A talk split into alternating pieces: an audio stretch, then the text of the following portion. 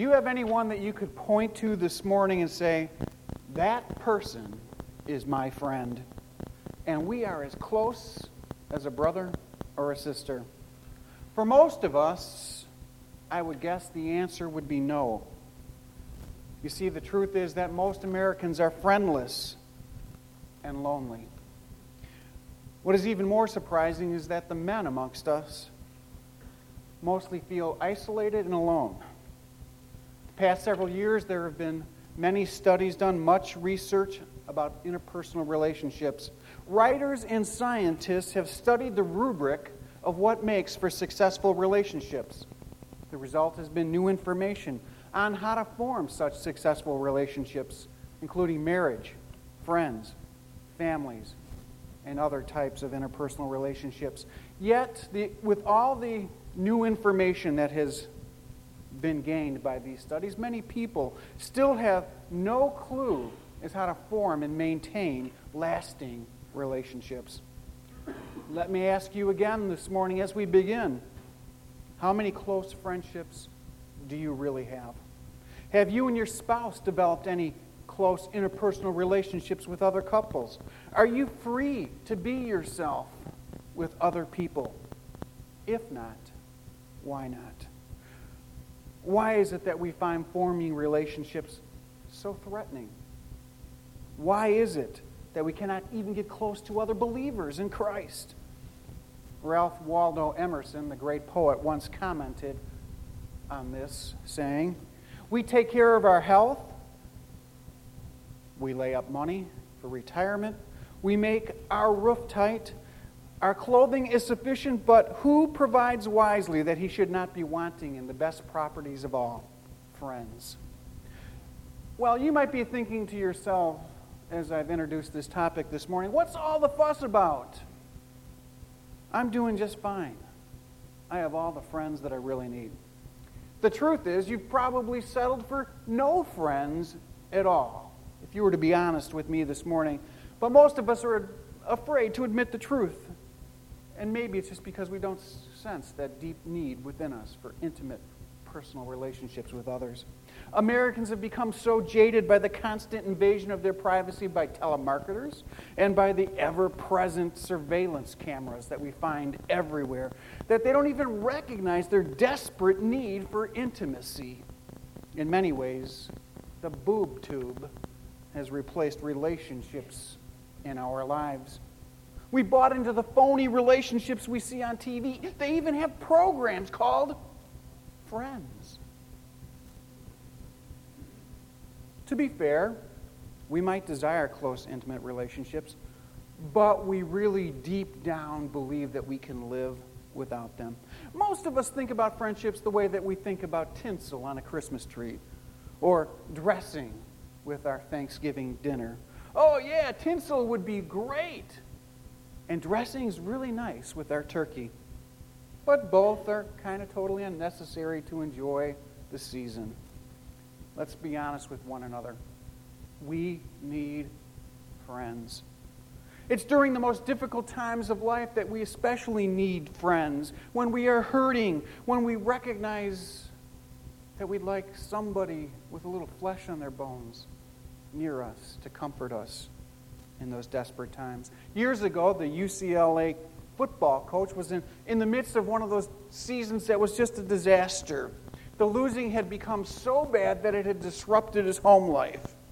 Pepper Johnson, the coach, speaking of this time later, said this My dog was my only friend. I told my wife that a man needs at least two friends. So she bought me another dog. You laugh, but we really need people. We need other men and women to be friends with us, to care about us. We need the love and the companionship, kindred spirits. Every human being needs other human beings to share life with. We try to hide our needs. Some of us might even point to the Bible and, and claim, looking at the characters in Scripture, that they didn't need friends. Look at Isaiah and Jeremiah.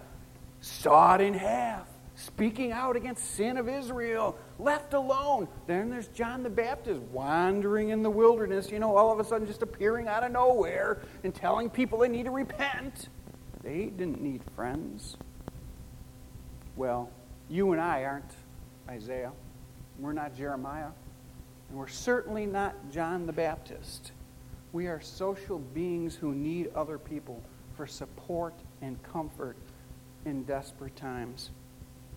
The truth is that God has created us with a need for interpersonal relationships, with intimacy between ourselves and others. God created us for fellowship, for friendship. Most of us are aware here this morning from our Bibles, from good doctrine, that God created us in His image and for a purpose. God made Adam because he needed a friend. He made you and I to be friends with himself. In our text this morning, we might look at one of those people who some would think was a loner. Some might claim that the Apostle Paul was just another one of those lonesome cowboys doing the will of God in Scripture. But is that really true? While it is true that Paul did stand alone at times, standing by himself on Mars Hill, declaring the truth of Jesus Christ to the philosophers who laughed. Paul suffered much. He was beaten by rods by himself. He was thrown overboard by himself into a raging sea. He was stoned by himself by an angry crowd. But Paul still needed people. Paul still had his friends. In fact, Paul was a man of incredible talent and drive, but he was also a man of great friendships. With that as our introduction, would you turn with me in your Bibles to the book of Philippians, chapter 2, and we're going to pick up where we left off last week in verse 19. In our text today, it's my hope that we can explore this notion of developing and maintaining intimate friendships, especially in the body of Christ. If you need to use one of our Pew Bibles, you can find this passage on page 162. Excuse me, 1162. Recently, as we began this study of the book of Philippians, we learned that Paul wrote this epistle from his prison cell in the city of Rome. He was awaiting his imperial trial. He sent this letter to his dearest of friends, the Philippians, and they were there to meet his need during this desperate hour. I would like you to notice as we begin in verse 19 that in order to develop meaningful and lasting relationships, we must be concerned about others.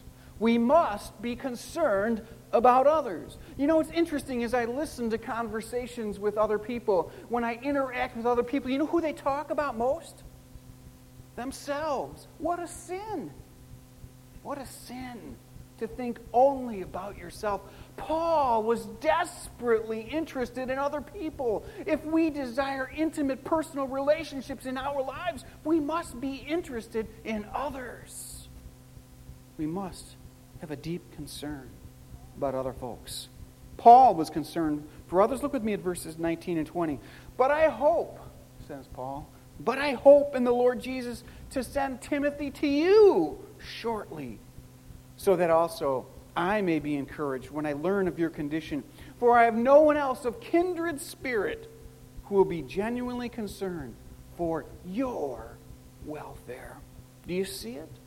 Paul's concern was for the Philippians' welfare. He wasn't overly concerned with his own circumstances, being in jail, awaiting trial for, for his very life. And yet, what was he concerned about? The Philippians' welfare. As I stated, if each of us needs and desires intimate personal relationships, it begins with mutual caring about one another, being concerned with others. The trouble is, we often don't want to take the time that it takes to create and sustain a friendship. We make the mistake of thinking that meeting one another's needs is all that friendship is about. When in actuality, meeting someone else's needs many times is just a form of self centeredness. Meeting your own needs by helping someone else. Fortunately, the Bible offers us examples upon which we can model our friendships. we can see it fleshed out in biblical characters, and we can use the biblical principles we find demonstrated in their lives to base our own personal relationships with. In this text this morning, we will see that Paul had two dear friends Timothy and Epaphroditus. Now, I want you to all go home and try to say that name 10 times. And Jennifer, if you really want a name for that baby, Epaphroditus would be a great one, I think. It must be born in, born in mind that intimate friendships just don't happen. They just don't happen overnight. They must be cultivated. You must do your part. You must have a concern for others. I think of David and Jonathan in the scriptures. They didn't just become close friends overnight. Didn't happen in a week, but it happened over years. I'd like to share with you now six biblical principles that I find are necessary for building friendships. The first of those six principles of friendships is illustrated in the lives of Paul and Timothy and Paul and Epaphroditus, as we will see in this text this morning. Now, they're not found in the text, but I'm going to share them with you as a basis upon which to build. The first biblical principle is, principle is this number one, friendship is only possible when two individuals share core values with one another. Let me flesh this out for you a little bit as a believer. If you are a Christian, you must share the core doctrines and beliefs with others if you are to have an intimate personal relationship, because they will certainly divide you if you don't. Christian friends must believe mostly the same things. Intimacy in any relationship, Christian or non-Christian, can only be deepened when we were on this, when we are on the same page with one another. Principle number two friendship is the establishment of a covenant between two people. Virtually every important relationship in our culture is accompanied is accompanied by some ritual or ceremony. Of course, marriage is the best example of that, where the covenant is honored by the marriage ceremony. I guess that's why the homosexual lobby has put marriage under such an attack in our nation today. Clearly, the Bible encourages such establishments of a covenant between two people. We see Jonathan and David having such a covenant of friendship with one another. In 1 Samuel chapter 18 and verse 3, it says that Jonathan made a covenant, a promise with David. Why? Because he loved him as himself. Jonathan made a promise to David that he would honor their relationship, their friendship. Today, we often verbalize these things through phone calls or cards that we send to one another, telling that other person how much we appreciate them, how much we care for them. Principle number three friendship is always based upon faithfulness to one another. Faithfulness to one another. Nothing will ruin and destroy a relationship faster than unfaithfulness or distrust. When we believe another person is our friend and we find out that they cannot be trusted, that friendship will be broken. A friend always keeps intimate conversations private. We do not reveal the personal secrets of others, of our friends to others. Such a person would be found undependable and could not be considered a friend to be trusted. The book of Proverbs puts it this way stick closer to stick closer than a brother and do not forsake your friend. Here is my point. Faithfulness is the critical issue in friendship. If you cannot trust someone, if you cannot depend upon that person, it will ultimately destroy the relationship. I know this sounds simplistic, but it needs to be reiterated today. The reason so many folks have trouble finding friends and forming lasting, lasting relationships is they can't trust other people. Principle number four friendship means social involvement with that other person. We live in a highly mobile society. Statistics tell us that 25% of the people in the United States move every year. Why should I make friends? the rationale goes. They're just going to move next year, or at least within the next four years. Just look at the Palmers and Jack Raymond. They're homeless. The truth is, the truth is, few of us are willing to commit to one another because they might not just be there next year. And yet, the scripture admonishes us to be good neighbors, to reach out to those around us. Consider the example of the Good Samaritan who became involved in the life of another, another person he did not even know. And what did that Good Samaritan do? He was inconvenienced. He gave of himself, he gave of his own monies, and he ministered to that man whom he considered his neighbor. Let me ask you, how much time are you willing to invest in someone to be their friend? How much money are you willing to invest in that person whom you might not even know? If we are going to build intimate personal relationships and reach out to a lost and a dying world, we must be willing to spend time, to spend money, to invest ourselves in others. How could you even quantify such a blessing in life? To have a friend, no matter what the cost or the time, to have a dear friend that you can share with. Principle number five friendship must mean you are open to reproof. Friendship means that we must be open to the reproof of our friend. We must listen and hear what that person has to say to us about our lives. We must be honest with that person. We must allow them to rebuke us if necessary. That kind of friend is far more valuable than a friend who just is insincere and agrees with anything that we say. The scriptures say, the book of Proverbs says, faithful are the wounds of a friend. Faithful are the wounds of a friend. We might not like those wounds, but they certainly will change us and mold us into the image of the Lord Jesus Christ. Principle number six friendship means mutual respect.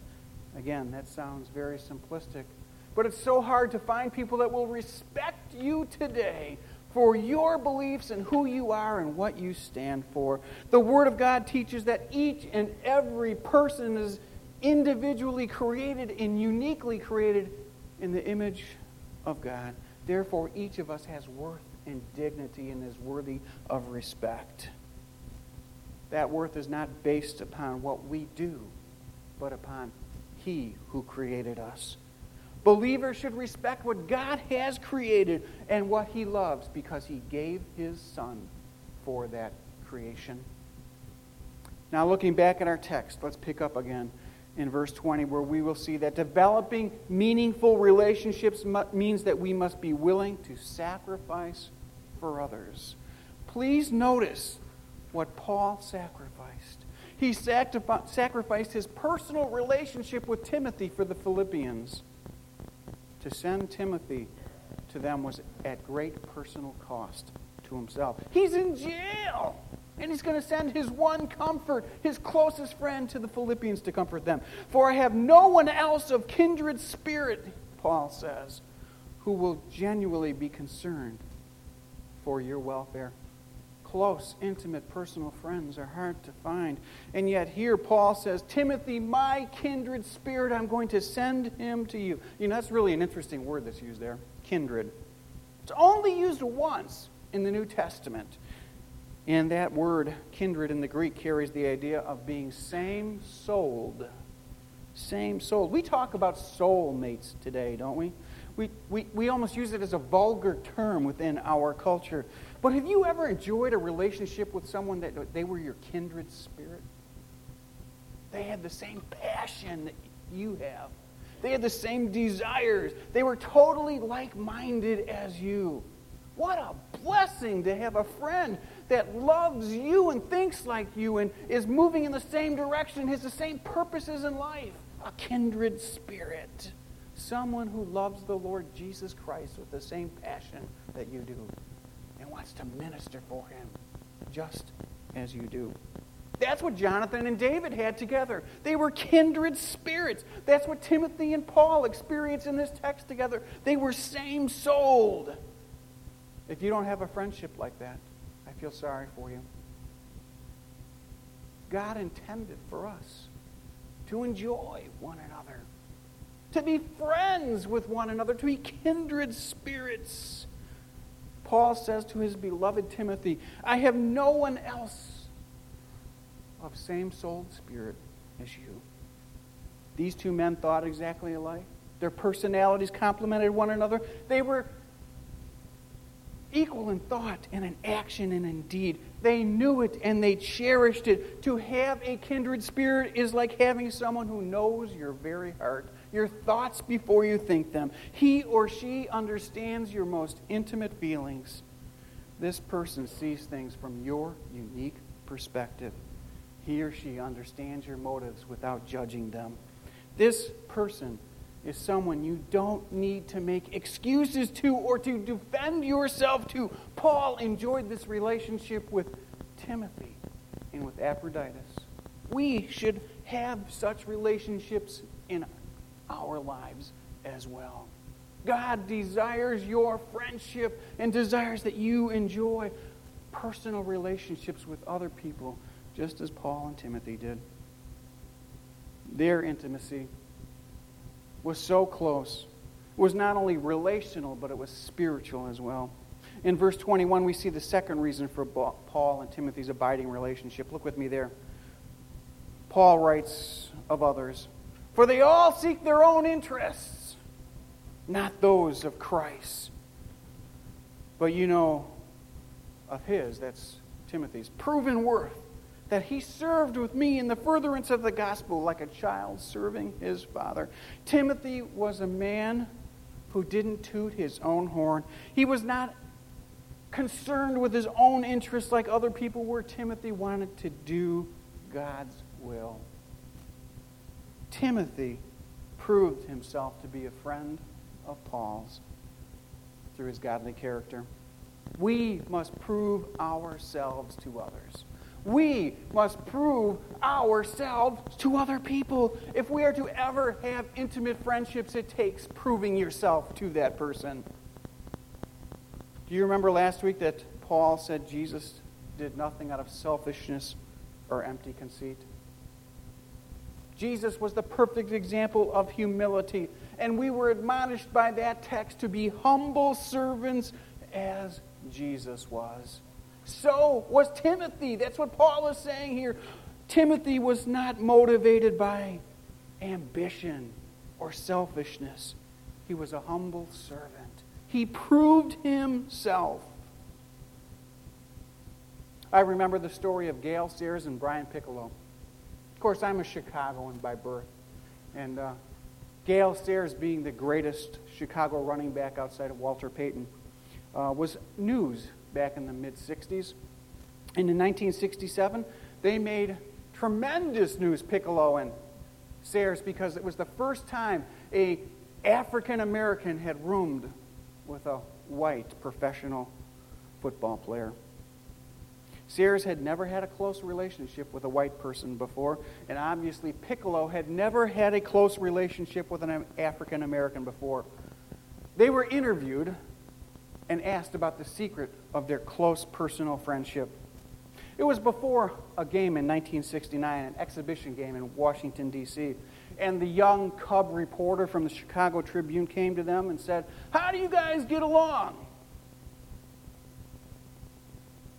Well, being close personal friends, they kind of took this interview as somewhat of a jest. And Piccolo answered the question, We're okay as long as he doesn't use the bathroom. The reporter was taken back a little bit. And he said, Well, what do you fellows talk about then? And Sayers piped in, Well, well we talk mostly about race relationships. Then Piccolo piped up, Nothing but normal race relationships. Then the reporter got a little bit serious and he asked the uh, if you had your choice, who would you want to roommate?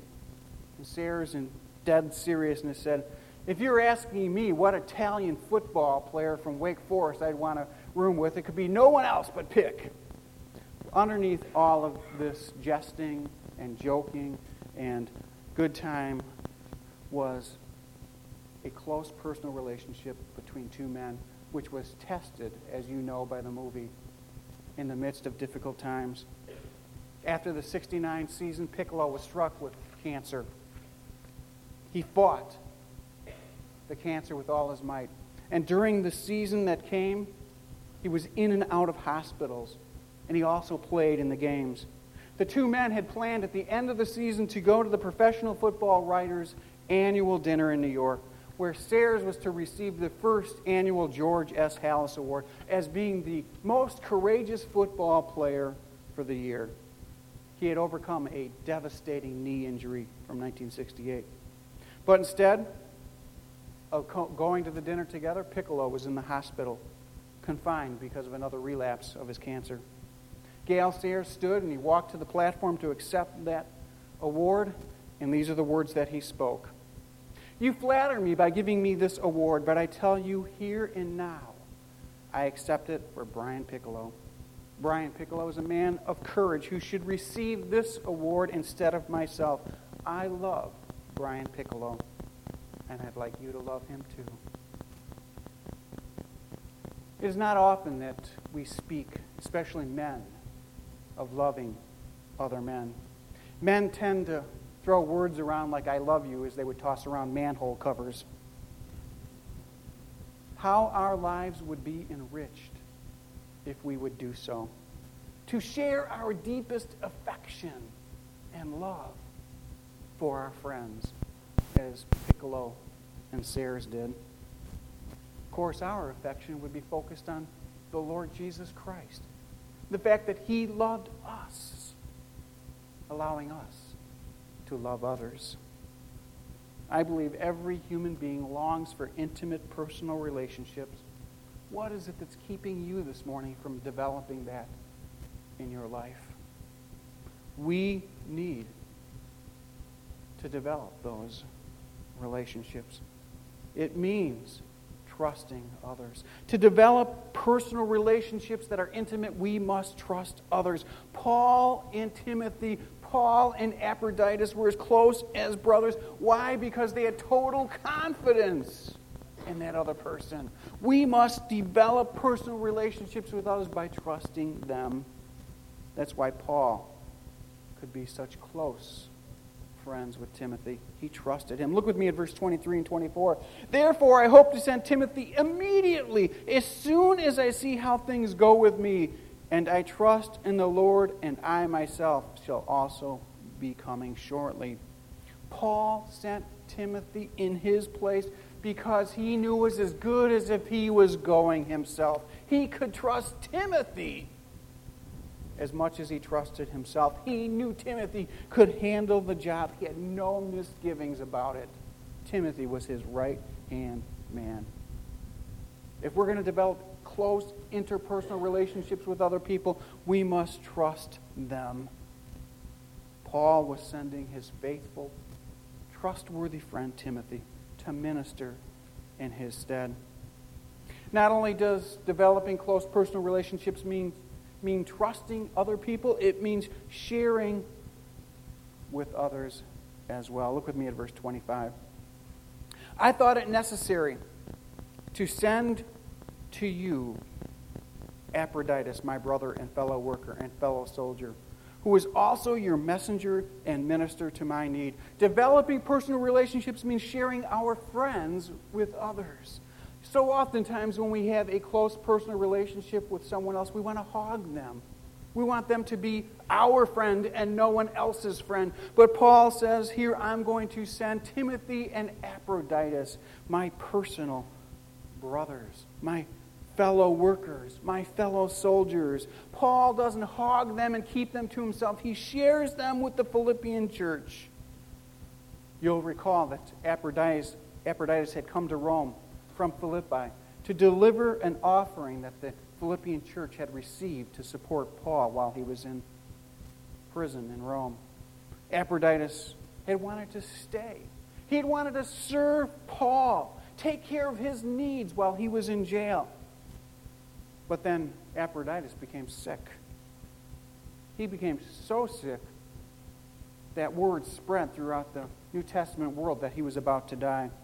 Paul speaks in this text of of Epaphroditus in glowing terms. He's my brother. He's my fellow worker. He's a fellow soldier. We fought the good fight together. He was God's messenger and minister to my needs, says Paul. Pretty high praise, don't you think? Pretty high praise. Why is it that Epaphroditus and Timothy were so dear to, Tim, to Paul? Because they were same souled. They were kindred spirits. They did everything together. They ministered together. Paul was willing to share them, his dearest companions, his dearest friends, with the Philippians. If you desire this morning to have close, intimate, personal relationships with others, you must be willing to share your friends with other friends. Notice in verse 26, we see Paul's motivation in sending Timothy and Epaphroditus to the Philippians. Epaphroditus was longing for you all and was distressed because you had heard that he was sick. For indeed he was sick to the point of death, but God had mercy on him. Not only on him, but me also, says Paul, lest I should have sorrow upon sorrow. Epaphroditus and Timothy went to Philippi for good reason, to minister in Paul's stead. The church at Philippi was worried to the point of apprehension about Epaphroditus' health. And Paul says his visit's going to put you at ease. Paul was so worried about his friends at Philippi that he was willing to be separated from his kindred spirit for the sake of others. For the sake of others. God had shown mercy in bringing Epaphroditus back to health. Paul said he would have been overwhelmed with grief, sorrow upon sorrow, if something had happened to his dear friend. So, what does Paul do? He sends them thousands of miles away. He sends them to Philippi because he was concerned about the Philippians as well. But that might not make sense to us. We'd want to hold on to Epaphroditus. We'd want to hold on to Timothy. We'd want to cherish that relationship. But Paul, it made total sense because he was concerned about the welfare of the Philippians. Paul's eyes were not about were not on himself and his needs. They were not on his own self-centered circumstances. Paul was concerned about the needs of others. Verse 28 Therefore I have sent him all the more eagerly, in order that when you see him again, you may rejoice. And get this, I may be less concerned about you. Don't worry about me being chained to this Roman centurion. Don't worry about me that I have to ask permission and have the bracelets taken off to go to the bathroom. Don't worry about me that the only food that I get is by what people provide for me and clothing. Don't worry about me. I'm concerned about you. Boy, if we could just develop that sense of friendship and concern for others in our lives, it would be contagious and the world would turn to Jesus Christ in mass. If you look in verse 28 again, I'd like you to notice something there. There's a, a little word that's used there that we might overlook. Therefore, I have sent him more eagerly in order that when you see him again, you may rejoice. That you may rejoice. That you may rejoice. Paul's decisions were driven by his concern for others, that they might rejoice. That they might rejoice. Seeing God's people comforted and joyful was Paul's concern. God had healed Epaphroditus and had preserved him for ministry, and Paul was so totally concerned about his Philippian friends that he sent Epaphroditus to them. Paul now gives some instructions on how we should treat our friends. I'd like you to see that. If we're going to develop relationships, it means treating people right. If we're going to develop personal, intimate relationships, it means we must treat other people right. We must treat our friends right. Look at verse 29. Therefore, receive him, that's Epaphroditus, in the Lord with all joy, and hold men like him in high regard, because he came close to death for the work of Christ, risking his life to complete what was deficient in your service to me. The first thing that we should notice is that joy should spring out of our relationships with others. We should be joyful because Dennis and Robin are here this morning. They have joyfully served in Poland, completing the ministry that God has chosen them to do. Something that you and I couldn't do. We should rejoice that they're here and that we had a part in that ministry. We should do, we should do the same thing when God does something great in a friend of our life. We should rejoice when God is doing something great in our friends' lives. Here, Epaphroditus had recovered from the serious illness that could have taken his life, and all of his friends should rejoice. That's the first thing that we need to notice. Notice Paul encourages them to treat his friends and their friends with respect. Treat these men with respect. Hold them in high regard, for they have been of service to me. Don't treat them like Paul's two lackeys. I'm not just sending you two guys because I can't come. Hold these men in high regard, honor them, esteem them. They have served the Lord. Rejoice with my friends in the ministry. They have proven themselves. They have risked their life and limb for the Lord Jesus Christ and for me, says Paul. Epaphroditus exposed himself to all kinds of danger, even coming to the point of flirting with death. Rejoice that he's recovered. Treat him with respect. During the U.S. Civil War, the Grand Army of the Republic was led by Ulysses S. Grant, the great general. Grant had a wonderful friend during the war, and that friend served him as his chief of staff. That friend was from Galena, Illinois, and was a lawyer named John Rawlins. Now, most likely, you've never heard of John Rawlins. But Rawlins was very close to General Grant, closer than any other human being during that war. And it was Rawlins who helped keep General Grant from using alcohol while he was on the battlefield. When he broke his pledge to stop drinking, Rawlins was the man who went to him and with great earnestness pleaded the cause of the Union, saying, For the sake of your country, stop drinking. Faithful are the wounds of a friend. Well, today in Washington, just outside our Capitol building, stands a wonderful park and monument to General Grant. He is sculpted sitting high on his horse with reliefs of battles in which he had won to each side. But what most people don't know is if they were to travel to the other side of that same park that sits in front of our Capitol building, in the midst of some brush away from public view is another small statue. There, a very ordinary man stands, and of course, that's John Rawlins. If you ever get a chance to go to that park, don't miss it. At one end is the huge relief of General Grant sitting on his horse, and on the other end is the friend, the man behind the great man who kept General Grant sitting on that horse, kept him from falling off it drunk and in a stupor. We should contemplate having friends in our lives. We should thank God for them when they come and they help us in our times of desperate need. We should be thinking about developing these relationships just as Paul did with Timothy, just as Paul did with Epaphroditus, just as Jesus did with his 12 disciples. You'll remember he called them friends. The Lord would like to be your friend today. He would like to be your kindred spirit. He'd like to be same souled with you. If you'd like to be the friend of Jesus, you need to trust him. You need to obey him. You need to believe in him. Take him at his word. Jesus says that we are all sinners, separated from God by our sin. That He has provided the way of salvation, that He died on the cross at Calvary, that He shed His blood, that He suffered the penalty for our sin.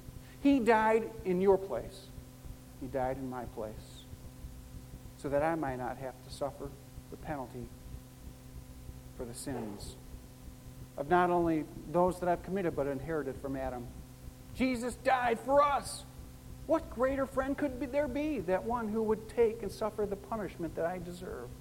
He suffered your punishment as well. If you've never trusted Christ, if you've never received the free gift of eternal life today, don't leave this place without having done that. Jesus wants to be your friend. He's proved his worth. He died for you. And he rose again, conquering sin, death, and the grave. And he lives forever with his Father in heaven. And we will join him there upon our deaths or at his return. I don't know about you, but I thought there was going to be an amen there. I thought that's what Christianity was all about. Jesus Christ, our friend. We all need a friend like Jesus. But you know, we, we need a friend like Jesus with a little flesh on, don't we? Paul had Epaphroditus. Paul had Timothy. Jonathan had David. Jesus had his disciples. Who do you have this morning? May I challenge you this morning to make your friends within the body of Christ? To know someone so intimately that you can work together, that you can share together, that you can be soul mates together in the good sense of the word. Develop friendships within the body. Develop friendships outside the body with men and women that you can then bring to Christ. Be a friend to others as Christ has been a friend to us. Let us pray. Father, I thank you for the testimony of Paul that he had friends. Father, we need other people. Help us to develop relationships within your body and with those in the world. Help us, Father, to imitate the Lord Jesus Christ. Help us to imitate those models we see in Scripture. Help us to put other people first in our lives, to quit thinking about our needs, Father. Help us to think about the needs of others and to truly be their friends. You will enrich our lives for it. We pray this in Christ's name.